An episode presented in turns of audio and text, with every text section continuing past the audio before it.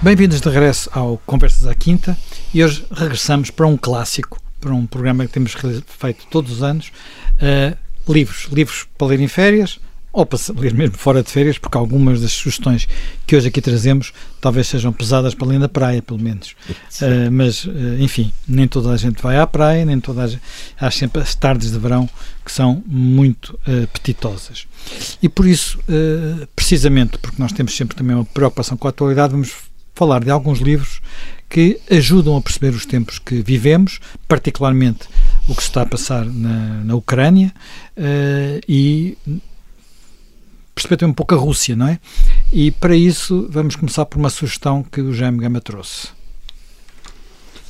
Este livro de uh, Anthony Beaver, uh, a Rússia, Revolução e Guerra Civil 1917-1921. Por enquanto só em inglês, não tem a tradução portuguesa. Ainda não.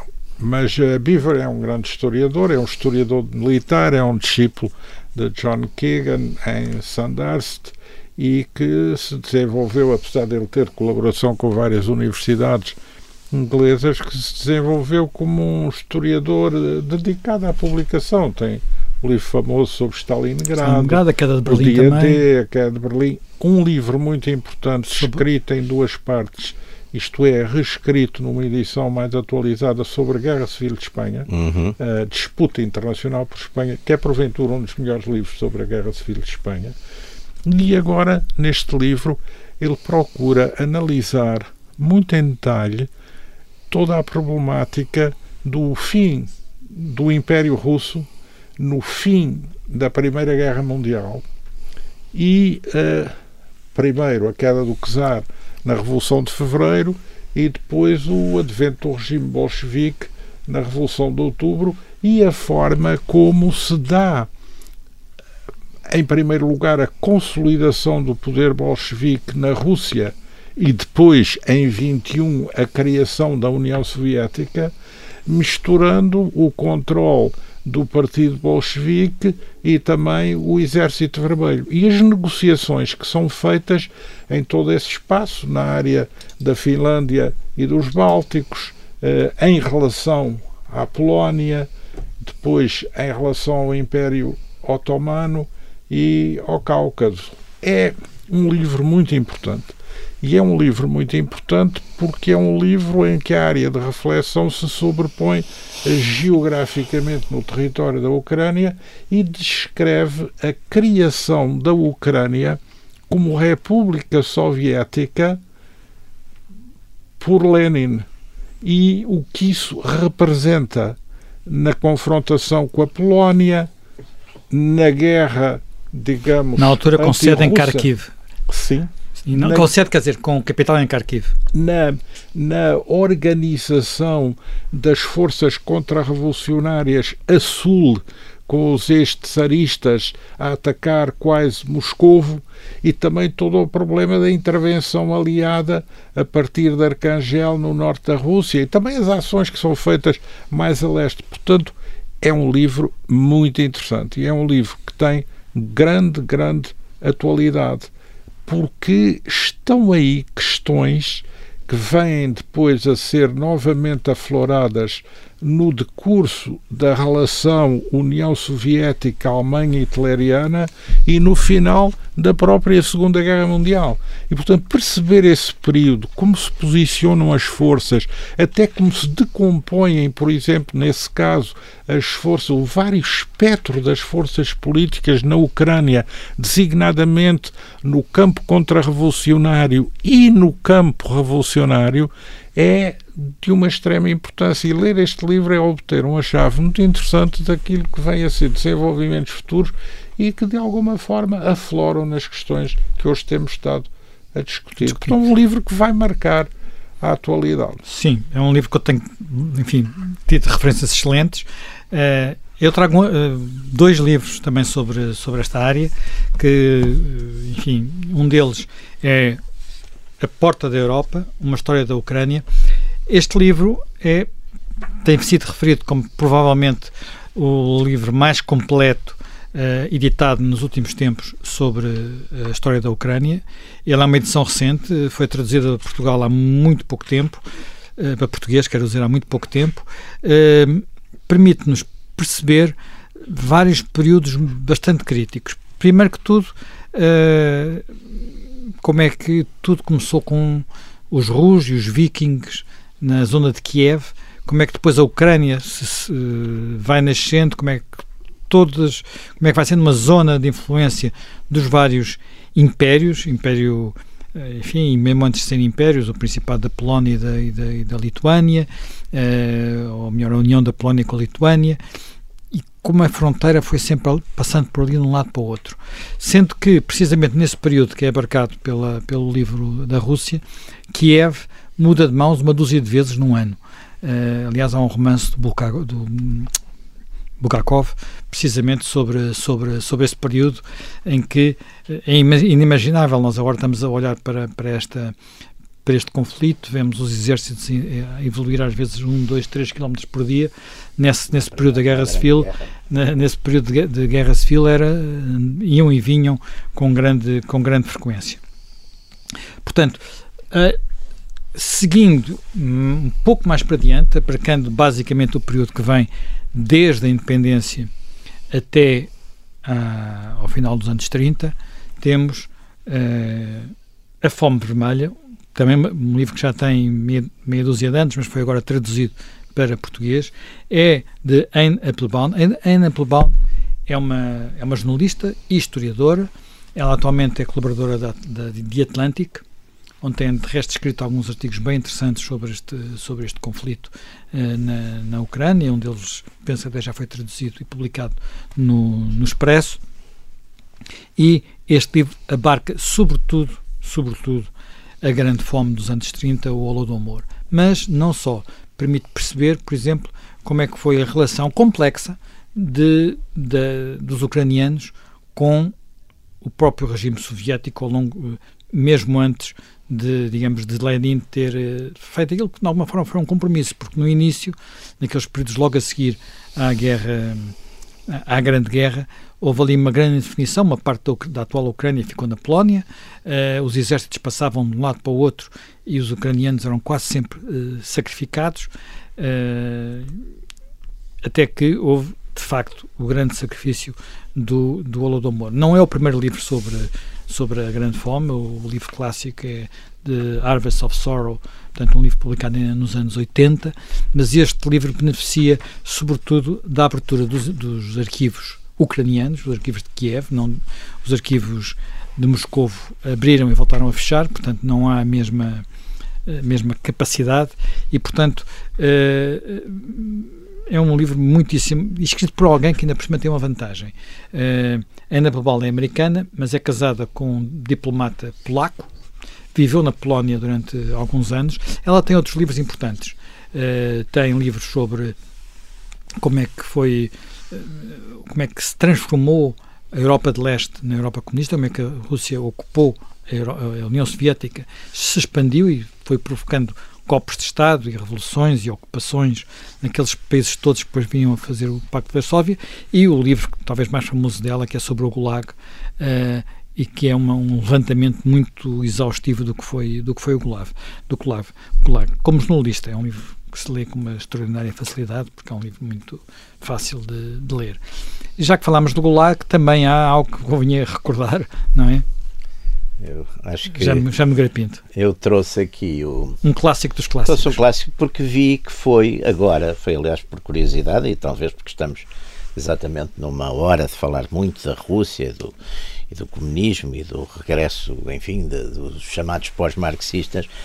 E achei interessante porque este livro foi, foi é uma tradução já do russo. É uma nós tradicionalmente as coisas a primeira, a primeira edição em português foi uma tradução foi em, em francês. exatamente. É uma tradução Normalmente, francês aliás, nunca ficam tão boas nós apanhávamos sempre as traduções do, do russo vinham sempre traduções francesas e os franceses aliás gente eu sei por algumas algumas experiências são imaginativos às vezes são um bocadinho imaginativos até às vezes para melhorarem um bocadinho a forma às vezes era para a América, não era? Atrai, já não me lembro de quem era, mas atrai só um bocadinho o conteúdo. E, e de facto, enfim, tem, tem, uh, tem um mérito facto de ser um clássico. Solzhenitsyn foi, digamos, um com Pasternak, foram, digamos assim, os grandes reveladores do, do, do que era, de, de, certo modo, o mundo, o mundo comunista. O Pasternak, como era protegido do. O Stalin tinha um certo vegan por ele, protegeu-o sempre, não é? O Pasternak, que eu penso que nunca esteve preso. Aliás, como o Bulgakov, o Bulgakov também o Stalin, mais ou menos, protegeu. O Solzhenitsyn apesar dos livros não, não serem publicados. Exatamente, é? apesar dos livros não serem publicados, sobretudo aquele fabuloso A Margarida e o Mestre. Não é?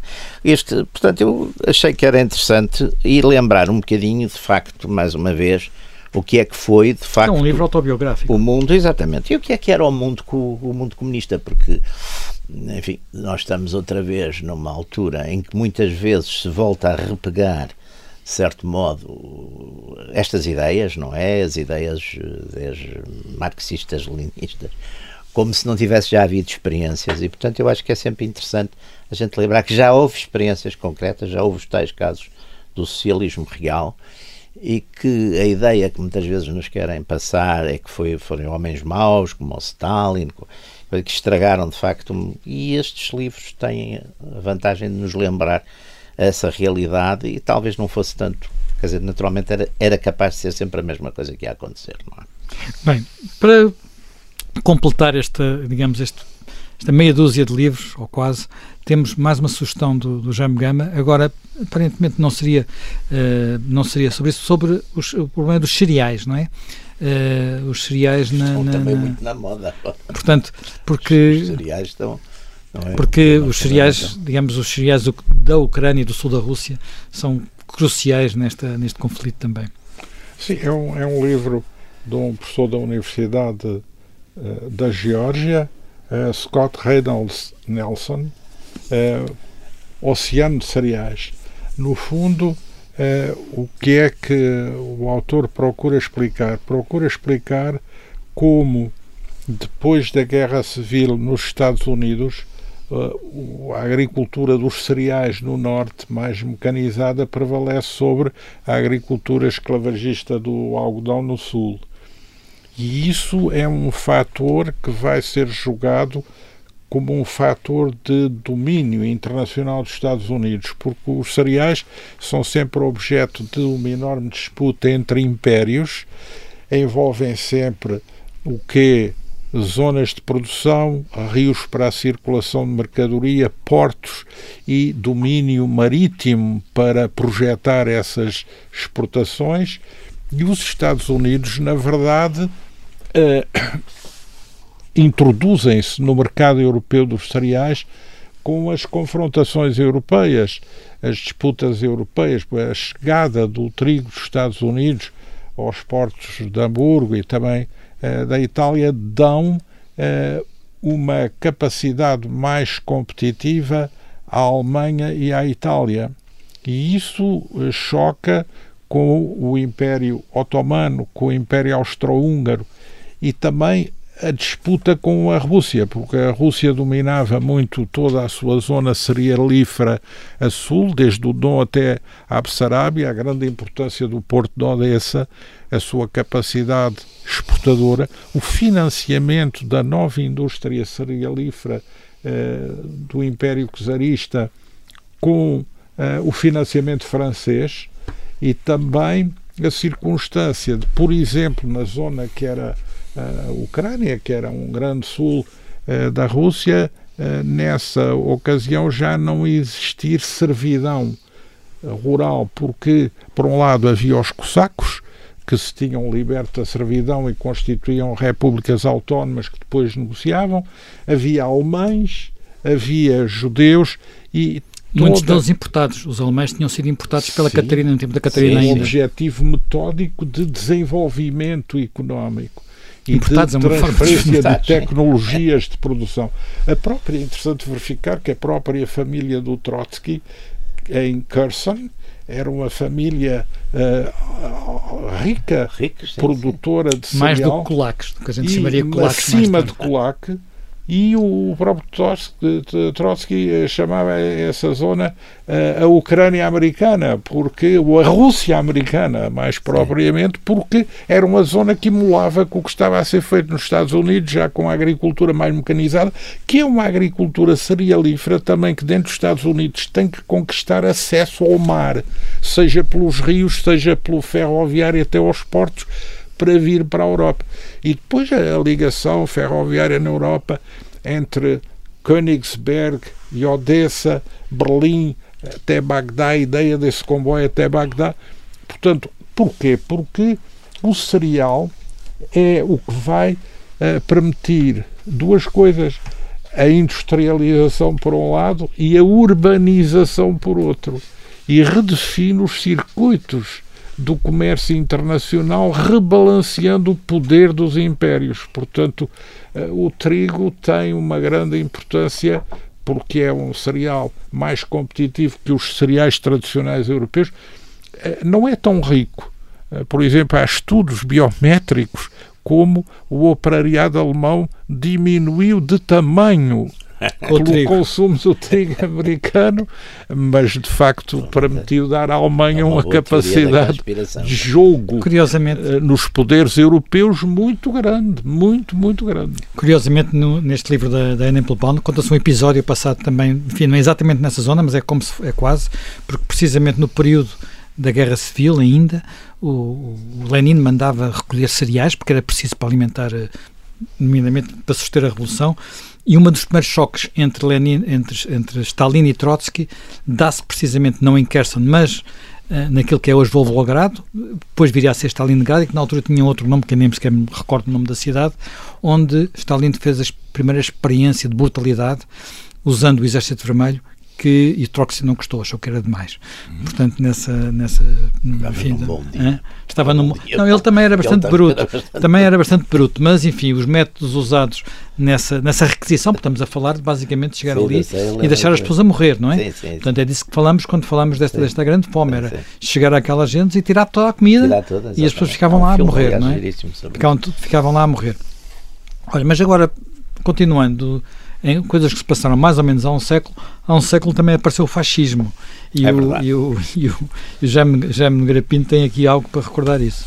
Ora bem, há um século exatamente, vai agora fazer no, no dia 28 de outubro, vai fazer exatamente os 100 anos da, da, da marcha sobre Roma e da chegada de e da chegada, portanto, Mussolini chamado pelo, pelo, pelo rei Vítor Emanuel eh, para constituir governo e, e, como eu acho que em Portugal, e Portugal e um bocadinho no resto do mundo, o fascismo parece como uma coisa de, mais ou menos insultuosa. Aliás, havia um escritor fascista, fascista francês, que era o Maurice Bardèche, que dizia somos sempre o fascista de alguém. Portanto, a gente mesmo vê dentro, no, mesmo na própria esquerda, na, as pessoas chamam-se, acusam-se daquela altura, por exemplo, em que uh, chamavam os, os, soviéticos sociais fascistas, não é? Portanto, essa, essa história do, do, do e portanto uh, o, o MRPP tinha uma, uma declinação que é mais longe, havia os sociais fascistas e os neo-sociais fascistas. Neo-fascistas, portanto, ora bem, este, este livro é um livro interessante, eu penso que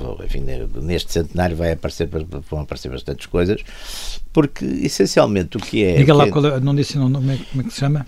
O La Costruzione dello Stato Nuovo, Scritti e Discorsi di Benito Mussolini. Isto é uma antologia de, de discursos e de escritos do, do, Mussolini. Mussolini, aliás, era um, Mussolini é um, um, personagem muito interessante porque tem uma, é um homem que vem de esquerda, vem mesmo da extrema esquerda, socialista, com um pai, com um pai socialista, daqueles socialistas antiga, muito anticlerical, e uma mãe católica e religiosa, professora primária, e, e ele tem de facto aquela cultura do, dos, dos, militantes socialistas da, daquela época, que era uma cultura grande, não era? Uma cultura, era um homem de cultura, aliás, escrevia falava e lia quatro ou cinco línguas, e os seus textos teóricos são bastante bons. E este. E, portanto, estes, estes, esta antologia de discursos é, é uma série. De, é possível que o, o, o fascismo chega ao poder, digamos, num quadro constitucional, não é? Portanto, a Marcha sobre Roma é uma espécie de, de golpe de Estado, mas que é aceito pelo, pelo enfim, pelo poder. Portanto, o fascismo negocia com a monarquia, e com as forças, com a, com a Igreja Católica, com, com, com, a indústria, etc. Negocia com todos os poderes, com as próprias Forças Armadas. E, portanto, é esta, esta fase de instauração, e aqui estão os princípios, no fundo, é uma espécie de, de socialismo nacional e revolucionário, que era o que era no, no, que era o que era no princípio. E, portanto, como vai estar no centenário e vai ser uma questão bastante discutida, eu por acaso trouxeram-me este livro de, agora de Itália e achei interessante lembrar e recomendar. Bem, continuamos uh, há 100 anos atrás, mas agora para pensamentos mais filosóficos, é, Sim, é, é um livro uh, de um uh, historiador da cultura, filósofo alemão, Wolfram Eilenberger, O Tempo dos Mágicos. Uhum. Tem uma muito boa tradução em português e analisa o período da República de Weimar uhum. entre 19 e 29, portanto, fim da Primeira Guerra Mundial e consolidação do hitlerismo na fase inicial. Eh, ele analisa, em particular, os trajetos uh, biográficos de Ernst Cassirer, Walter Benjamin, de Wittgenstein e também de Martin Heidegger. O e, Edgar seria o único desses que acabaria por se ligar de alguma forma ao nacionalsocialismo. De alguma forma espiritual forte. Forte, sim. sim. sim. Mas Aliás, uma livro... relação estranha, porque ele também, também tinha uma relação com a Ana Arendt, que era uma coisa. Sim, sim. era uma relação enfim, sentimental. sentimental. Mas que é- depois perdurou, que depois da guerra, sim, não é? Sim. Elas, uh... sim, há muito. Hoje escrevi sobre isso é, e tem sido publicada a própria correspondência Entre, entre ambos. Mas este livro também, digamos, eh, faz o estudo à Áustria com o caso Wittgenstein, Alemanha Benjamin Cassira, e depois a relação uh, desses com Londres e com os Estados Unidos, visto que alguns deles acabaram depois exilando-se na Suíça, e tem em Londres, Oxford, não é? Estados Unidos. E, portanto, é, o que aqui este autor vai buscar numa história cultural muito bem feita é como que uma comparação de vidas e de trajetos biográficos inserida em todo este contexto nacional alemão austríaco e, digamos, ocidental, inglês e americano, uh, apanhando bem o que esteve aqui em jogo neste intenso período da vida internacional e a sua correspondente no campo cultural, no campo das reflexões filosóficas. É uma tradição muito boa da cultura alemã contemporânea a da produção destes livros de história cultural de qualidade por exemplo, o livro sobre Humboldt é um caso desses. As biografias de Lutero são uh, outro caso que uh, nem todos às vezes acabam por ser conhecidos em português, porque as traduções são poucas, mas que temos a sorte de poder ler em português numa belíssima tradução e numa edição das edições 70. Bem, continuando a falar de filosofia, uh, decadência. Decadência. Ora, o tema da decadência. Não em português, em não, francês. Em português, este é Le Retour de la Décadence. É de Pierre-André Taguif, que é um ensaísta bastante interessante. Um ensaísta é mais, mais um ensaísta que é um pensador, mas é, tem feito muitas reflexões. Este livro, aliás, saiu, saiu este ano. Uh, vamos lá ver, este tema da decadência é um tema muito recorrente no, no pensamento europeu. Aliás, o Nietzsche, o Nietzsche talvez seja um pouco um dos um dos eh, para além do, do, do Gibbon, do famoso Gibbon e do Montesquieu, que já no século XVIII se viravam muito para a decadência do Império Romano, não é? Porque era um tema muito está muito ligado. Isto, este este livro do, do, do Taguif é eh, a decadência neste momento, portanto, no fundo, é muito a questão eh, de toda esta, enfim, que nós podemos chamar esta ofensiva, que há quem lhe chame o oquismo, há quem lhe chame uh, a questão da, da, da da, da, filosofia da, da, identidade do género, etc. Mas é uma análise de tudo isso e de um certo trauma que isso traz às sociedades eh, europeias, não é? Portanto, europeias e americanas. Portanto, a ideia de que é um movimento que tem muitas raízes, lá está, um bocadinho neste pós-marxismo vindo da América, de certo modo, a ideia de Taguif, que é a ideia, aliás, de vários, de, vários de muita, muita desta gente desta linha, é que estes pós-marxistas, de certo modo, colonizaram algumas universidades americanas e depois esse movimento veio via Estados Unidos e o Reino Unido também, está a chegar à Europa onde encontra, enfim, alguma, alguma resistência.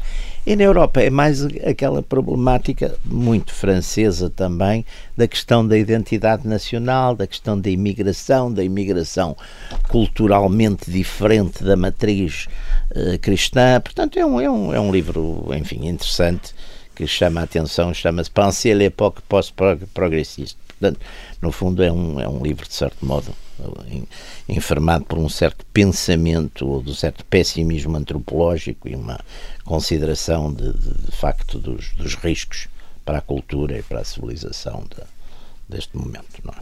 Bem, da filosofia para o ensaísmo, do ensaísmo para um ensaísmo quase político e agora doméstico, digamos assim. Uhum. Eu trago aqui um livro que acabou de ser publicado, A Bolha, uma direita antipopulista.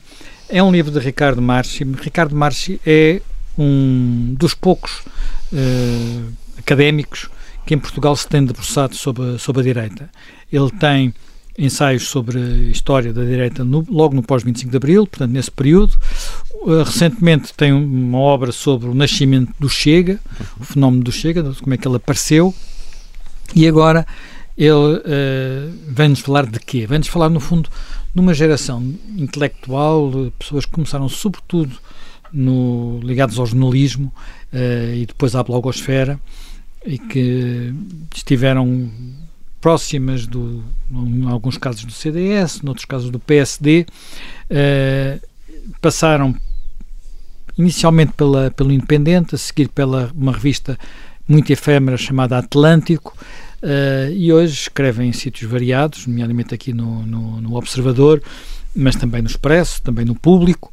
Uh, portanto, estou a falar de quem? Estou a falar de pessoas como, enfim, uma vertente mais jornalística, o João Miguel Tavares, uma vertente mais intelectual, o Pedro Mexia, o Pedro Lomba, o, um, uma vertente mais política, o Miguel Morgado, uh, o Rui Ramos. Portanto, todas estas pessoas que formam, procuraram refletir sobre o papel uh, da direita em Portugal, a direita uh, e, e, criar um espaço intelectual para aí, mas, uh, segundo Ricardo Marchi, numa de uma forma de pensar diferente do populismo do Chega, longe do populismo do, do, do Chega. enfim, é um, é um livro que em muitos aspectos é quase uma reportagem, eh, portanto não, não é um ensaio no sentido de fazer aqui grandes conclusões eh, sobre o, o, espaço deste desta direita, uh, talvez a sua expressão orgânica recente, com mais, com mais destaque, tenha sido uma coisa chamada Movimento 5-7. 5-7 invocava, para quem não se recorda, o momento da criação da Aliança Democrática, que no fundo é um bocado o sonho de uma direita unida a direita que foi unida por Sá Carneiro e Freitas do Amaral e, e, e Ribeiro Teles. Uh, é, é, é, um livro que eu acho bastante interessante e que nos permite conhecer um conjunto de pessoas, muitas delas que andaram muito próximas, amigos, davam-se uns com os outros, depois de vez em quando zangavam-se também, portanto, uh, e, mas que têm um grau de densidade intelectual diferente apenas do, do, do mero combate político portanto, a bolha. Uh, vamos passar agora para um domínio algo diferente e talvez para memórias. E, e para memórias, eu gosto imenso de memórias e há aqui umas memórias de Jorge Calado que o, Jorge, que o Jaime Gama nos trouxe. É este livro uh, que acaba de ser editado pela Imprensa Nacional Casa da Moeda, a Mocidade Portuguesa. Uh, Jorge Calado é muito conhecido, é um distintíssimo professor do técnico, que depois também derivou para a reflexão cultural, para a gestão crítico, cultural, para a fotografia, para a crítica de, da arte, de, arte, de, música. de, música. Ganhou o prémio da Universidade de Lisboa, eh, tem um talento firmado em todas essas áreas e abalançou-se a escrever um livro de memórias, as suas memórias de infância, o Pedro Nunes, depois do técnico, Oxford, e eh, com uma estrutura de memórias, eh, autobiografia muitíssimo interessante porque eh, analisa lugares, analisa relações familiares, analisa colegas, analisa eh, vizinhança e falo com extrema sensibilidade. Há muitos livros sobre Lisboa e muitos livros memorialísticos que têm Lisboa como pano de fundo e o país, porventura, há uma referência grande que é uh, o século passado Jorge Silva Melo, aliás, vizinho na Artilharia 1 de Jorge Calado. Uh, este livro constitui um testemunho bastante importante do ponto de vista pessoal e um livro indispensável para compreender esta geração e o seu trajeto. Eu trago um outro livro que, não sendo um livro de memórias, é um livro também que eu achei muito interessante. Aliás, é uma reedição. O livro chama-se Um Almoço de Negócios em Sintra. Uh, Gerrit Kronji. Portanto, este livro já foi, tinha sido editado nos anos 90, salvo erro. Foi agora reeditado uh, pela, pela Guerra e Paz. Quem é este, este senhor? Bem, este senhor é um escritor holandês que se mudou para Portugal. Uh, primeiro para uma povoação em Trás-os-Montes, depois para uma população na, na Beira Alta e que eh, faz aquilo que eu acho sempre bastante fascinante, que é contar o que é o choque de um estrangeiro que vem viver a Portugal uh, e o que é que ele vai descobrindo entre o fascínio e o horror, porque há sempre um lado de fascínio e um lado de horror, e que tem uh, algumas, alguns apanhados particularmente particularmente interessantes, quer dizer, este almoço, este almoço de negócios, esse episódio do, do almoço de negócios em Sintra é uma descrição que eu diria quase perfeita do que é, do que é um almoço de negócios em Portugal. Portanto, como ele diz, um almoço de negócios em Portugal é uma comusaina de cinco pratos diariamente repetida, que precede outra, quase idêntica, essa das 7 às 11 da noite, aqui o Jaime Nogueira está a rir. Já foi outros Sim, já foi, já, já, isto já tem, algum, já tem alguns tempos, já não, é, já não é tão intenso. Já não é assim. Uh, e que Sobretudo último, não se fala de negócios. Pois, e que, em que o último prato apresenta o atrativo de com ele nos vamos, nos termos, nos barrer totalmente a ideia do género de negócios que nos levava a reunir. Portanto, Normalmente uh, nos almoços de negócios nunca se falava de negócios, não no fim a perguntar uma pessoa à outra quem é que na tua coisa trata de não sei o quê. mas isto é apenas um, um, aspecto. Há aqui, há aqui coisas muito interessantes sobre escrituras, sobre compra e venda de casas, sobre obras, sobre. Uh, enfim, e é uma uma, uma, visão muito fresca, não tem nada de. não há aqui assinto nenhum. Ele apaixonou-se por Portugal, tanto que viveu cá. E por isso é muito, muito, interessante, muito, muito engraçado e uh, dá-nos talvez passagem para um outro livro, também de alguma forma de. Uh, novamente sobre Lisboa, que é Lisboa Vista por Dentro. Uh, Bom, este é, é, é, mais Lisboa, Lisboa, do que o livro de Jorge Calado. É também de outro engenheiro, Uh, não professor do técnico, mas engenheiro civil do técnico e, uh, durante muitos anos, técnico do Laboratório Nacional de Engenharia Civil, onde apoiou os gabinetes de recuperação dos bairros históricos. Uhum. João Appleton, é, depois consultor de várias empresas na área da patologia de edifícios e da reabilitação em Lisboa, é um profundo conhecedor da cidade de Lisboa. Como engenheiro, como engenheiro civil, portanto, alguém que acompanha uh, quase desde a arqueologia, quase desde a geologia e depois uh, que também domina a história da edificação. E apanha, todo, agora pergunto eu que não conheço o livro, apanha desde provavelmente a gaiola pombalina até a. a, é, a...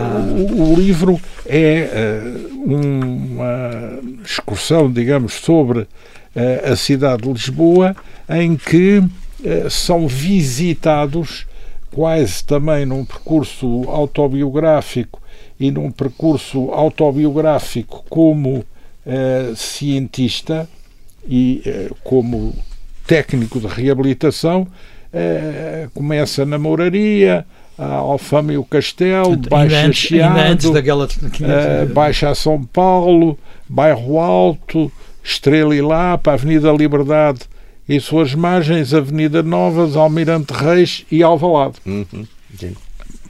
O João Appleton é uma pessoa muito sensível e que conseguiu transpor esse seu conhecimento de engenheiro civil para uma reflexão artística e para um grande amor à cidade de Lisboa. Há muitos livros sobre Lisboa hoje, o clássico do José Augusto de França, eh, os eh, livros muito conhecidos de eh, grandes autores. Este livro é prefaciado também por uma especialista em Lisboa, que é a professora Raquel Henriques da Silva, especialista na história uh, do urbanismo, das disposições uhum. uh, públicas da Câmara e das autoridades sobre o espaço municipal ao longo da história, uhum. o que uhum. também tem muito interesse para estudar a cidade de Lisboa. Portanto, um grande livro de um grande engenheiro, de um engenheiro com grande cultura e quis aqui deixar um testemunho autobiográfico que eu penso que merece também ser lido, porque quem gosta de Lisboa vai seguramente gostar muito deste livro. É seguramente o meu caso. Uh, antes de irmos para uma área mais de, de romances, e de ficção. Sim. Eu ainda queria deixar aqui, enfim, já sabem que eu quase sempre trago alguma coisa editada pela Fundação Francisco Manuel dos Santos e desta vez trouxe dois, não trouxe um, trouxe dois. Um é uma, uma reedição, mas uma reedição, não uma mera reedição, uma reedição com uma parte nova uh, sobre a economia portuguesa, de Luciana Amaral as últimas décadas. Uh, eu já tinha lido a primeira edição deste livro, este é um dos primeiros ensaios da Fundação, o, eu não sei que número é que foi, mas penso que está entre os primeiros 10 uh, eh, da Fundação, quando isto saiu pela, pela primeira vez. E na altura, eu li-o na altura, era um livro pessimista, é um livro que tinha sido escrito meses, praticamente meses antes da chegada da Troika, era um livro pessimista sobre a economia portuguesa e não, este livro não se tornou muito otimista, mas eu acho que continua a ser muito realista, uh, faz-nos um retrato do que mudou, do que não mudou, de, de, das surpresas. Tem aqui uma definição engraçada sobre a última década e aquilo que mudou na última década. Ele eh, dizia que uma das hipóteses era nós assistirmos em Portugal a um milagre à irlandesa, se viesse muito capital. Ele disse, de facto, veio bastante capital, mas não foi um milagre irlandesa, foi mais um milagre à marroquina ou à tunisina, com o turismo, e, e naturalmente tem problemas, designadamente, no que respeita à, à, produtividade, à riqueza, enfim. É um livro que não é só para economistas, é um livro sobre Portugal. E depois há outro livro que a mim me apaixonou particularmente, Galiza, Terra Irmã de Portugal, de Ramon Vilares, Portanto, não sei se não será o primeiro autor não português a ser publicado nesta coleção de ensaios, uh, pelo menos, uh, enfim, é, é, um historiador, historiador espanhol que nos fala de, uma, de, de facto, de uma terra-irmã. Uh, a minha paixão particular por isto é porque eu, nos últimos anos, tenho feito várias vezes os caminhos de Santiago e, portanto, percorrido a pé partes da Galiza e aquelas partes que não se vêem se nós formos de automóvel e este livro ajuda a perceber uh, onde é que a Galiza se funde com Portugal no seu início, onde é que se separa a sua relação com eh, Castela e a Espanha e Leão também, uh, a sua identidade, o, seu autogoverno, uh, aquilo que neste momento lá corre bem, uma, um livro pequenino, uh, 100 páginas, mas bastante interessante. E agora, para o fim, talvez mais, coisas mais propriamente, propriamente de, Sim, romance. De, de romance. Ora bem, eu, eu também um bocadinho, porque sei que aqui os meus companheiros normalmente não são muito, não gostam muito da ficção, portanto procurei trazer aqui, enfim, mais, mais, mais alguma ficção. Bom, este primeiro é um livro que penso que está a ser agora muito falado, não é?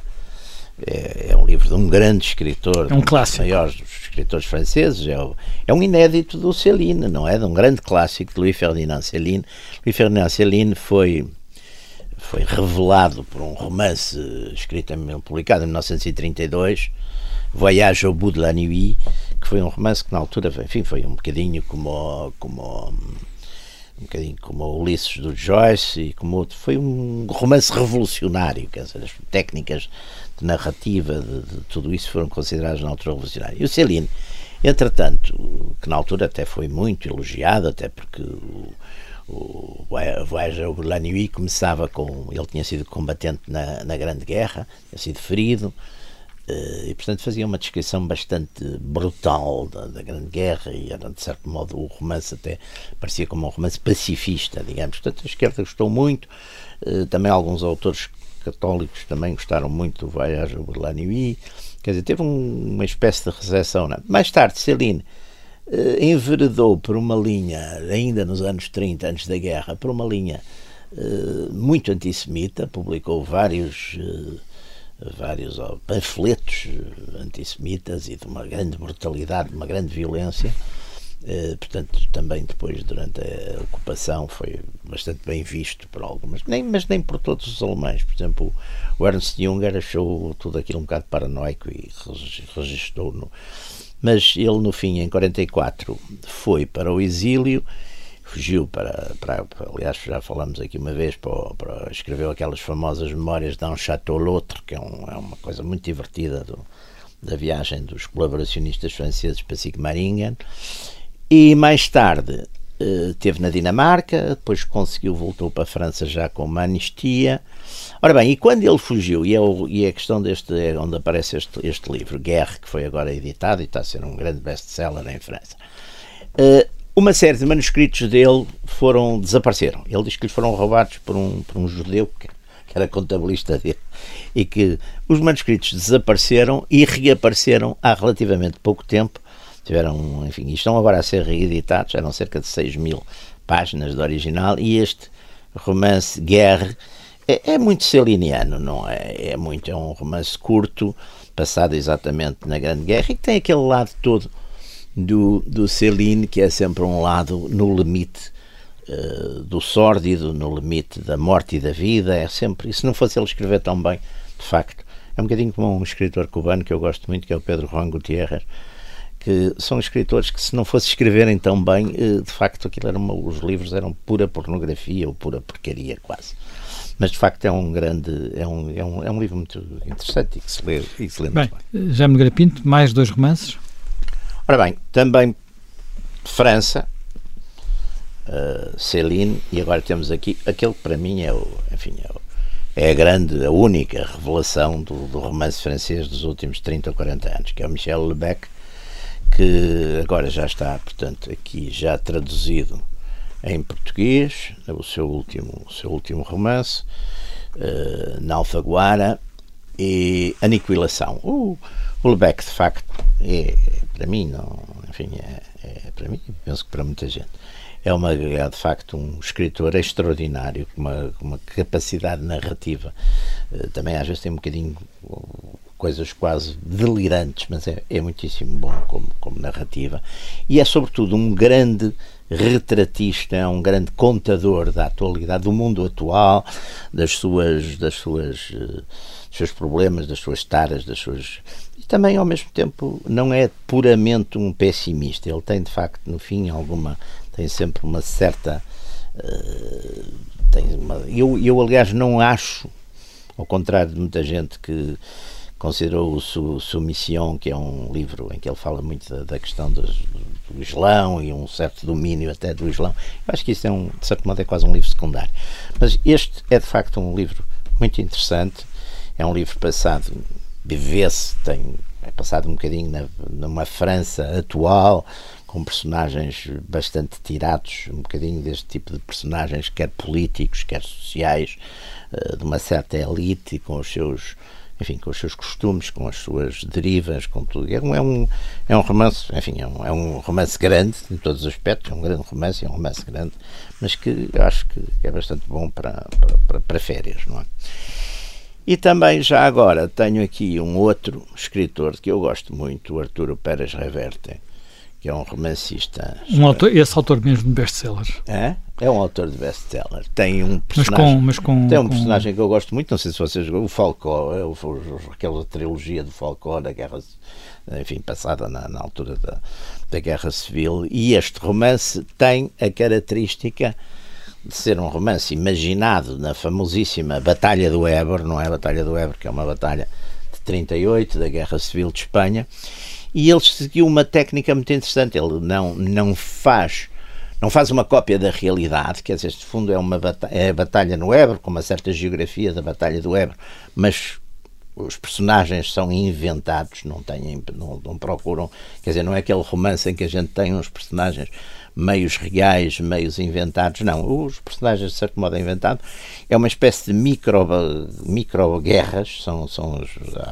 ele vai dando a descrição de personagens do lado nacionalista e personagens do lado republicano, vai os pondo em, enfim, em confronto e vai contando a história e o destino deles e, é um romance que se lê muito bem. É um romance assim, é um romance, como há, há bocadinho estava a dizer, é um romance pesado para a praia, como Zé Manel aqui dizia, é um romance para a praia, mas, mas, mas enfim, se tiver capacidade.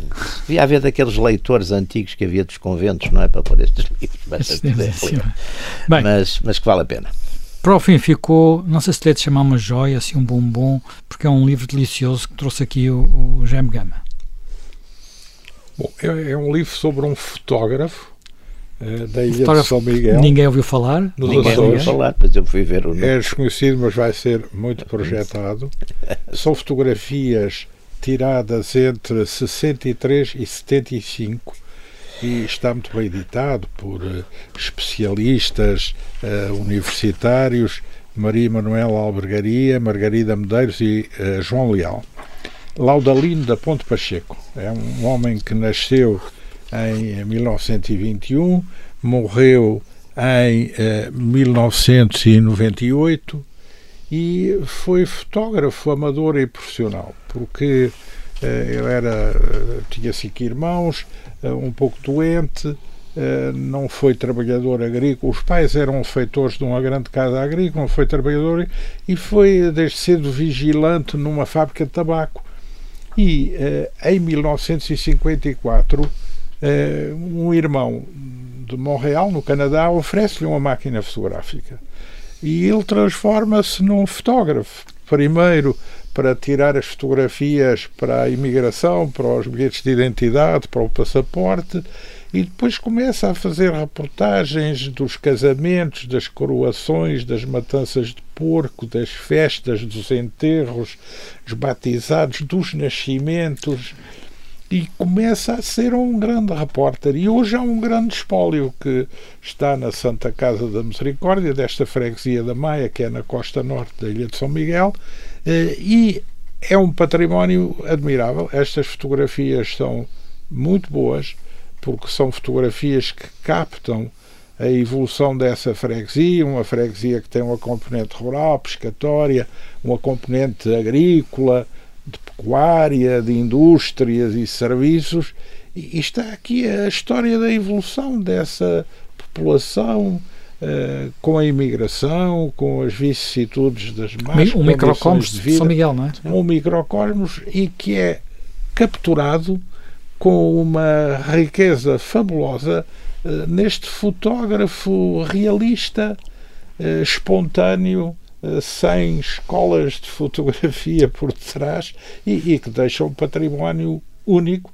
E, e eu estou certo que este livro, estudado por quem aprecia boa fotografia é o testemunho de um espólio que está ali guardado e que é fundamental para a compreensão, para a compreensão da, da nossa vida, eh, digamos, desde que ele recebeu a máquina fotográfica, portanto, desde 54 até ao ano eh, em que morreu. Portanto, Laudalino da Ponte Pacheco, eh, o fotógrafo da Maia, na Ilha de São Miguel, nos Açores. E pronto, terminamos uh, dúzia e meia de sugestões para, para, para estas férias, umas mais próprias para da praia, outras nem por isso, mas mesmo assim todas elas interessantes. O Conversas à Quinta estará de regresso dentro de uma semana.